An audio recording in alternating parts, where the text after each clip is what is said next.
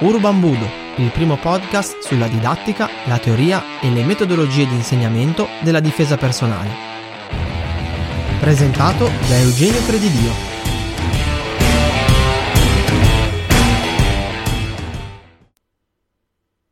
Ciao e benvenuto a questo nuovo podcast di Urban Budo, il primo podcast dedicato a tutti gli insegnanti di difesa personale e di arti marziali. Come stai?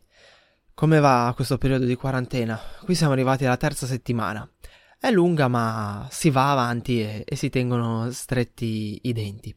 Questa settimana, perdonami, niente video. Questa settimana, eh, lo ammetto, sono un po', un po scarico sono un po', un po', stanco nonostante il periodo di quarantena che teoricamente dovrebbe darci la possibilità di eh, fermarci e anche riposare un po', ma non è stato così per me, infatti non so se segui anche per caso il, i vari canali social mia, del mio dojo eh, sto facendo circa dalle 4 alle 5 video lezioni alla settimana e mi richiede un sacco di tempo perché vuol dire eh, riprendere, tagliare, sistemare, sistemare, il video, pubblicarlo, renderlo disponibile per i ragazzi. E poi ho avuto alcune problematiche in famiglia che eh, mi hanno preso parecchie energie, eh, la pubblicazione dei, dei, contenuti sul blog, insomma in tutta sincerità questa settimana stato, sono un po', un po spompato, un po', un po', stanco e non avevo le, l'energia e la serenità per fare un video fatto come si deve. Così come, come mio solito quando ho bisogno di... Eh, riprendere un po' le redini del, di, di, un periodo, ho optato per, per, mettermi a scrivere e ho scritto un post che puoi trovare come al solito sul, sul mio sito www.urbanbudo.it e di cui oggi ti vorrei, ti vorrei parlare perché da questo post è venuto fuori un ragionamento che penso possa essere interessante o quantomeno curioso. Infatti oggi mi sono chiesto, anzi vorrei chiedermi con te se c'è qualcosa di importante e di utile che ci può insegnare questa situazione, quindi tutto quello che sta succedendo con uh, il coronavirus in merito alla difesa personale. In particolar modo concentrandoci su, che, su quelle che sono state le misure precauzionali, le misure preventive per evitare il contagio e su come ha reagito la gente. E fermandomi un pochino a ragionarci sopra, questa idea mi è venuta un paio di settimane fa, quando ancora eh, il contagio era ridotto, quando si parlava di epidemia e, e non, non di pandemia. E quando mi sono fermato un attimo a riflettere su sta cosa e ho analizzato, uno, le misure che ci sono state proposte, soprattutto all'inizio, quindi quando non era ancora stata limitata la nostra libertà, e due, il comportamento delle persone, beh, mi sono detto sì, cioè ci sono alcuni aspetti di cui vale, vale la pena parlare. Non so se avrai notato, all'inizio del, del periodo di quarantena, anzi ancora prima che il periodo di quarantena eh, iniziasse, veniva chiesto alla gente di mantenere una distanza di sicurezza, quella di, di un metro, che guarda te è la stessa distanza di sicurezza che generalmente si propone quando si parla di distanza di sicurezza in strada, ovvero una lunghezza eh, equivalente a quella di due volte la misura del nostro braccio, che è all'incirca un metro appunto, e poi è stato chiesto di mantenere delle norme igieniche sostanzialmente di base, norme che eh, ci sono state insegnate fin da quando eravamo bambini dai nostri genitori, dai nostri nonni, il lavarci bene le mani, eh, un po' più frequentemente, va bene, ma il lavarci le mani, niente di, niente di più, niente di meno, l'evitare di toccare occhi e, e bocca con le, con le mani sporche, e il mettersi la mano o ancora meglio il braccio o il gomito come faceva la nonnina su YouTube facendo la dub, non so se hai visto quel video molto, molto simpatico, eh, quando tossivamo, quando si starnutiva. Eh, misure semplicissime, eh, basilari direi, misure che dovrebbero far parte dell'educazione di base di, eh, di ogni persona e che sicuramente eh, ti sono state insegnate e che ciò nonostante molte persone hanno avuto difficoltà a seguire, anzi mi permetto di fare un passo indietro, e questa è una cosa che nel, nel post non ho, non ho, scritto, che addirittura quando sono state proposte sono state viste come un qualcosa di, eh, di, di geniale, eh, dobbiamo, dobbiamo, lavarci le mani, eh, dobbiamo mettere la mano davanti alla bocca quando starnutiamo, eh, chi è stato il genio a pensare queste cose? Erano norme semplicissime di educazione e di igiene. Norme che tutti noi e che mm, qualunque bambino conosce e che però a quanto pare ci siamo dimenticati. Perché? Perché, perché spesso, eh, e anzi eh, questa situazione lo dimostra più che mai, perché la prevenzione non è fatta nient'altro che da semplici regole comportamentali attuabili da chiunque in qualsiasi momento che ci permettono appunto di eh, evitare di finire in una situazione poi più grave. E questo vale in qualunque ambito, vale nell'ambito della sanità, perché l'abbiamo visto, non bisognava fare nient'altro che seguire delle norme a prova di bambino, vale sul lavoro, si tratta di mettersi dispositivi di sicurezza, di protezione personale, e vale in qualunque altro ambito, compreso la difesa personale e l'autoprotezione, perché quando si parla di rispettare dei codici di attenzione, di mantenere il codice di attenzione giallo e di, stare, di avere quel minimo di attenzione che poi richiede eh, l'attraversare, la, la, che è lo stesso livello di attenzione che abbiamo quando attraversiamo la strada, che è il mantenere una distanza di sicurezza da una persona sconosciuta o il fare eh, un minimo di prevenzione verbale o il, ehm, lo stare attenti e evitare di trovarsi in determinate situazioni non è nient'altro che mantenere dei comportamenti molto semplici, basilari, dettati dal buon senso, eh, che fanno spesso parte di, quel, di, quelle norme che ci sono state insegnate da bambini, perché eh, il non parlare con gli sconosciuti, il non accettare le caramelle dagli sconosciuti, lo stare attenti quando si è soli, quando si attraversa la strada, sono norme che eh, conosciamo da sempre e che però facciamo fatica a, eh, a rispettare e che quando vengono ehm, suggerite o addirittura quando vengono imposte, beh, cosa succede? Si trovano eh, delle scuse. Eh, si è, siamo così ostinati, si è così ostinati nel non rispettarle, nel non voler rispettarle, che si trovano eh, delle scuse. E questo è accaduto anche con le norme riguardanti il coronavirus. Avrai immagino avrai sentito persone che eh, si saranno lamentate della rigidità delle norme, quindi del doversi lavare. Io, io mi sto riferendo ancora prima eh, della quarantena. Eh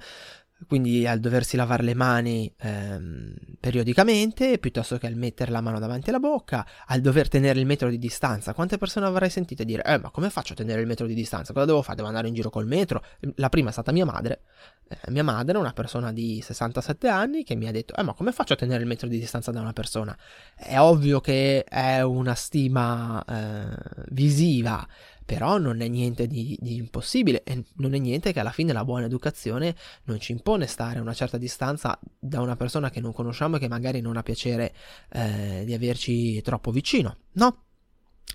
Eh, come è possibile? Devo mettere la mano davanti alla bocca ogni volta che tossisco? Sì, devi mettere la mano davanti alla bocca ogni volta che tossisci. Eh,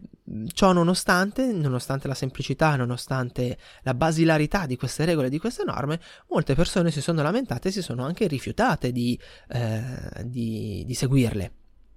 Per non parlare poi di quando, lo stiamo vedendo in questi giorni, lo stiamo vedendo eh, in maniera disperata in alcune regioni, in alcune province, eh, di quando è stata messa la quarantena dove alcune persone se ne stanno assolutamente fregando e stanno continuando a fare eh, la loro vita quotidiana, uscendo per andare a prendere un, un tozzo di pane ogni giorno o per andare a... Mh, mm, portare fuori il cane 50 volte per eh, il, il, puro piacere di, di, uscire e prendersi una boccata d'aria. Per non parlare poi, io ne ho uno qua in zona vicino, eh, de, delle tabaccherie dove almeno qui trovo assembrato un gran numero di persone davanti che fumano con, con la mascherina in testa. Ehm, c'è una sorta di riluttanza nel seguire queste, queste norme E questa riluttanza la si trova anche quando si va a parlare appunto di prevenzione nell'ambito della difesa personale, perché nel momento in cui si va a parlare di, quest- di norme preventive che ci permettono di evitare di finire in situazioni potenzialmente pericolose, sovente le persone rispondono esattamente nella stessa identica maniera a cui hanno risposto al, alle norme di prevenzione del coronavirus. Eh, ma queste norme sono impossibili da tenere, eh, se faccio così passo per, per pazzo, eh, oppure ancora ehm, queste norme, e questo è un punto molto importante che adesso analizzeremo un attimo assieme, queste norme limitano eccessivamente la mia libertà. Ora, io mi chiedo cosa ci sia di eh, limitante nella propria libertà nell'evitare di eh, trovarsi troppo vicino a, ad alcune persone o appunto nel richiedere al, alle persone di tenere un minimo grado di attenzione che permetta loro di rendersi conto di ciò che sta accadendo nel mondo attorno a loro e di evitare di essere esposti a eh, possibili agguati, a possibili raggiri o di trovarsi in situazioni potenzialmente rischiose. Perché Qua ripeto, quando si parla di prevenzione non si parla poi nient'altro che del mantenere i codici di attenzione, quindi si parla di codice bianco, giallo, arancio e rosso, i codici stillati dal, da Jeff Cooper, e eh, si richiede pertanto alle persone di mantenere un'attenzione eh, identica a quella che si deve mantenere quando si attraversa la strada, soltanto che lo si chiede di mantenere durante l'arco della giornata quando si è in eh, situazioni potenzialmente eh, che potenzialmente ci espongono. Quindi quando si fa una passeggiata per strada, quando si cammina in determinate zone della città, in tutte quelle situazioni in cui non siamo sicuri al 100% di poter abbassare il livello di attenzione e di guardia. Di per sé niente, anzi un buon comportamento preventivo aumenta la mia libertà perché mi consente eh, di reagire meglio a determinate situazioni, di rendermi conto di determinate situazioni e quindi magari anche di prendermi dei lussi che altrimenti non, non, mi sentirei di prendermi perché se fatto bene dovrei sentirmi un po' più sicuro, eh, non con la sindrome di, di Superman eh, o con eh, la sindrome della persona a cui non potrà mai succedere niente, però dovrei sentirmi un po' più sicuro e dovrei ehm, potermi permettere di vivere più serenamente, per cui un miglioramento della mia libertà, un miglioramento della mia qualità di vita. Ciò nonostante, eh, questo spesso non avviene e anzi c'è una riluttanza nel seguire eh, questi comportamenti preventivi, esattamente come, come ti stavo dicendo prima, come i comportamenti preventivi dettati per evitare la, la diffusione e la propagazione del, del virus. Quindi cosa possiamo imparare da questa situazione nel nostro piccolo? Cosa ci può tornare utile per quanto riguarda eh, la difesa personale? Il fatto che Intanto, come, come, ti ho detto prima, indipendentemente dall'ambito, i comportamenti preventivi sono quasi sempre dei comportamenti semplici da seguire, sono delle semplici regole eh, applicabili da chiunque. Semplici regole che però possono fare la differenza fra trovarsi in una situazione complessa e difficile da gestire e invece eh, vivere serenamente la propria vita o una parte della propria vita. E in secondo luogo che nonostante questo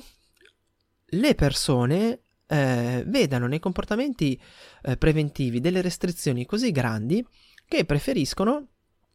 mm, incorrere in pericoli, mettere a repentaglio la propria salute, la propria sicurezza e alle volte la, la propria vita, e mi riferisco magari a comportamenti preventivi sul lavoro, piuttosto che eh, seguire le norme di prevenzione, l'ABC della prevenzione. E perché questo? Perché se riuscissimo a capire la motivazione, forse, almeno nel nostro ambito, potremmo cercare di fare una minima differenza. In questo ci può venire in aiuto un bel post pubblicato qualche settimana fa da Luca Mastella sul suo profilo LinkedIn, dove, parlando con eh, un'esperta in psicologia, eh, si riferisce al fatto che parrebbe, secondo uno studio eh, proposto da un'università americana, non mi ricordo se devo essere sincero il nome dell'università, ma lo trovi scritto nel, nel post sul sito, parrebbe che più eh, si cerchi di dare una, una restrizione a, un determ- a, una determinata categoria di, di, persone che sono quelle con reattanza molto alta, più queste facciano tutto il possibile per eh, rompere questa, questa restrizione, soprattutto se si parla di restrizioni riguardanti la propria libertà. A quanto pare la libertà è un, è un bene eh, assolutamente in, inalienabile e una qualunque restrizione anche minima alla libertà provoca nelle persone una reazione opposta. Ora, questo mh, mm, ci spiega semplicemente in maniera un po' più approfondita quello che eh, ci siamo detti ora. Eh, Mastella mh, mm, mette, sottolinea quindi l'importanza del modo di comunicare in determinate situazioni eh, legato poi alla risposta eh, della persona a cui la, la comunicazione arriva. Cosa vuol dire questo? E cosa possiamo imparare da questo? Beh, eh, nell'ambito della prevenzione della difesa personale potremmo imparare che se noi imponiamo queste, eh, queste norme, alla giapponese, passami il termine, cioè io sono il maestro, io ti dico di fare questa roba e tu la devi fare, abbiamo molte poche possibilità, molte poche probabilità che queste norme attecchiscano nella mente della persona. A maggior ragione considerando che noi non siamo parenti, non siamo lo Stato, siamo degli istruttori che eh, i ragazzi e le ragazze vedono due volte alla settimana, nella stragrande maggioranza dei casi, eh, degli istruttori che mh, tengono dei corsi che per loro sono una valvola di sfogo e che sì che gli insegnano la, l'autodifesa e gli insegnano delle materie certamente interessanti e utili, ma eh, che per loro sono una, comunque un'alternativa alla palestra, una valvola di sfogo che permette di scaricare lo stress che accumulano durante la settimana. E quindi non sempre abbiamo eh, lo stesso ascendente eh, che potrebbero avere persone più vicine a loro e di sicuro non abbiamo la stessa importanza di un familiare o dello Stato stesso. Per cui imporci, dirgli che queste norme vanno seguite perché sono la cosa giusta da fare, perché noi lo sappiamo, eh, non è certamente una, una, strategia vincente, a maggior ragione poi se abbiamo a che fare con adolescenti o a maggior ragione se dobbiamo fare interventi magari nelle scuole, dove eh, i ragazzi ci vedono una volta, due, tre e poi non ci vedono più. È quindi importante riuscire a Di sicuro a guadagnarsi la propria fiducia e la loro fiducia, scusami, e questo lo si può fare eh, beh, intanto facendosi vedere come persone esperte, competenti, come persone che in primis danno l'esempio per cui seguono queste norme corpo- comportamentali perché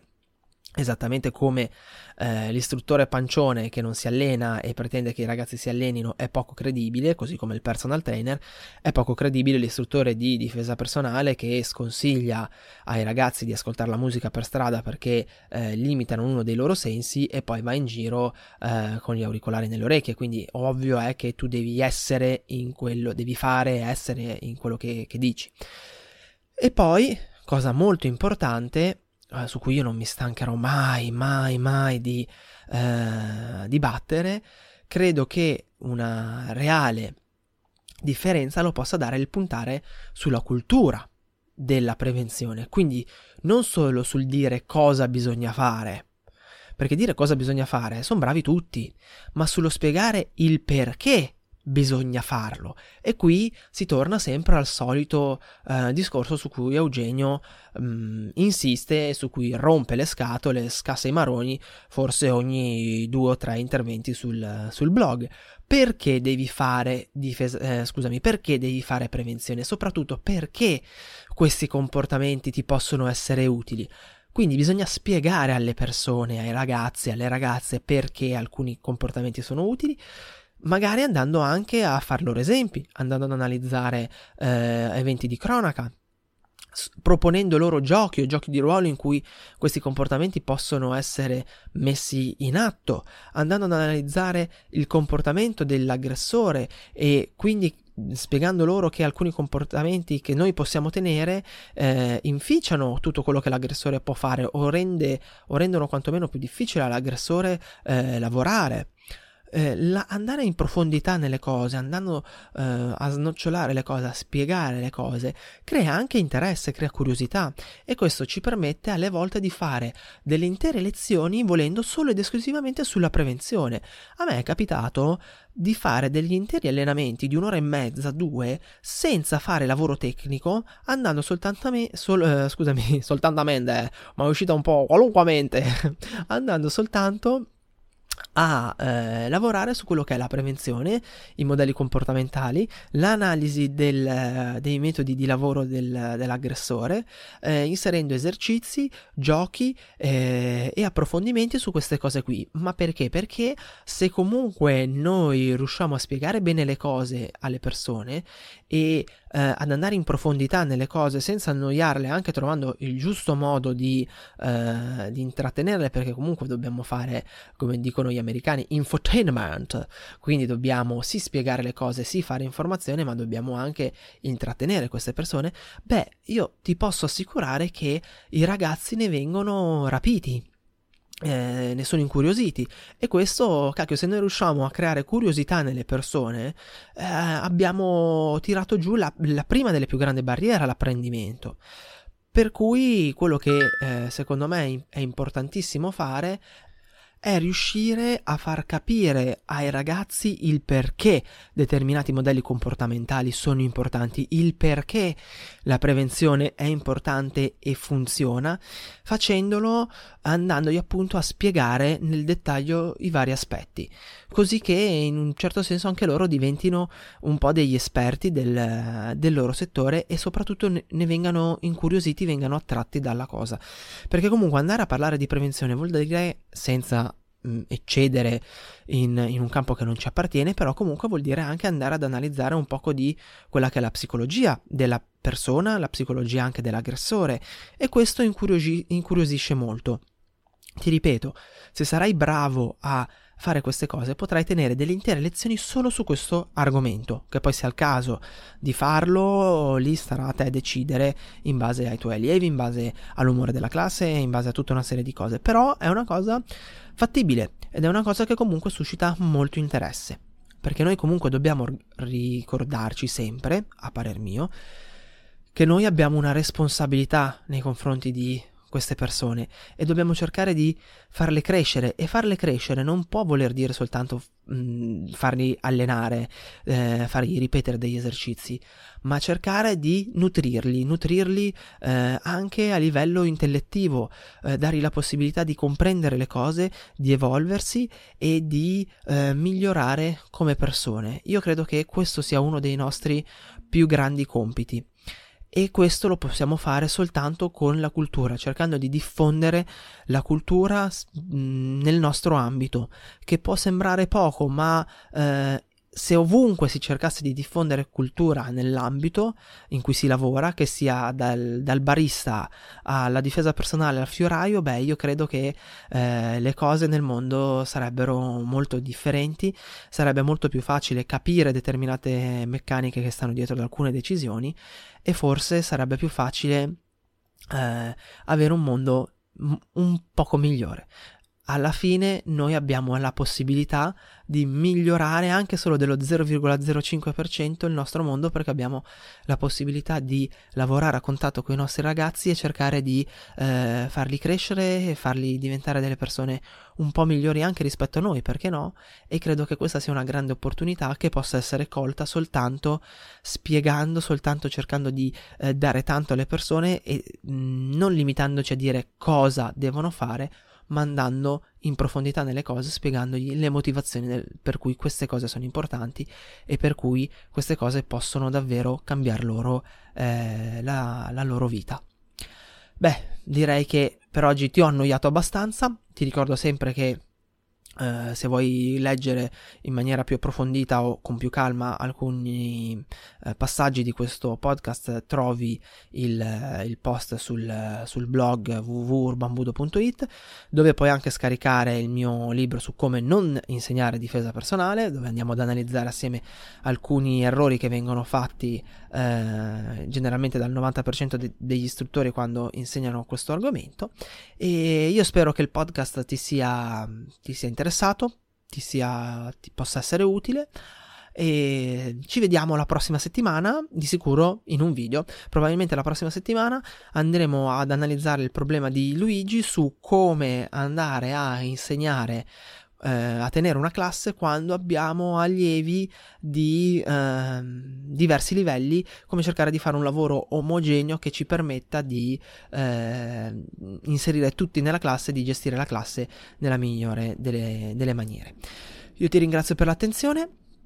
eh, ti ricordo di iscriverti al podcast e ti aspetto la prossima settimana, sempre qui sul canale su Urbambudo, sia sul blog che sul podcast che sul canale YouTube, il primo blog dedicato interamente agli istruttori di difesa personale agli insegnanti di arti marziali, dove andiamo ad approfondire tutto ciò che riguarda la teoria, la metodologia di allenamento, la psicologia dell'aggressione e insomma tu, tutto ciò che c'è da sapere eh, per essere un insegnante di difesa personale un po' più preparato. Alla prossima, grazie per l'attenzione. Ciao!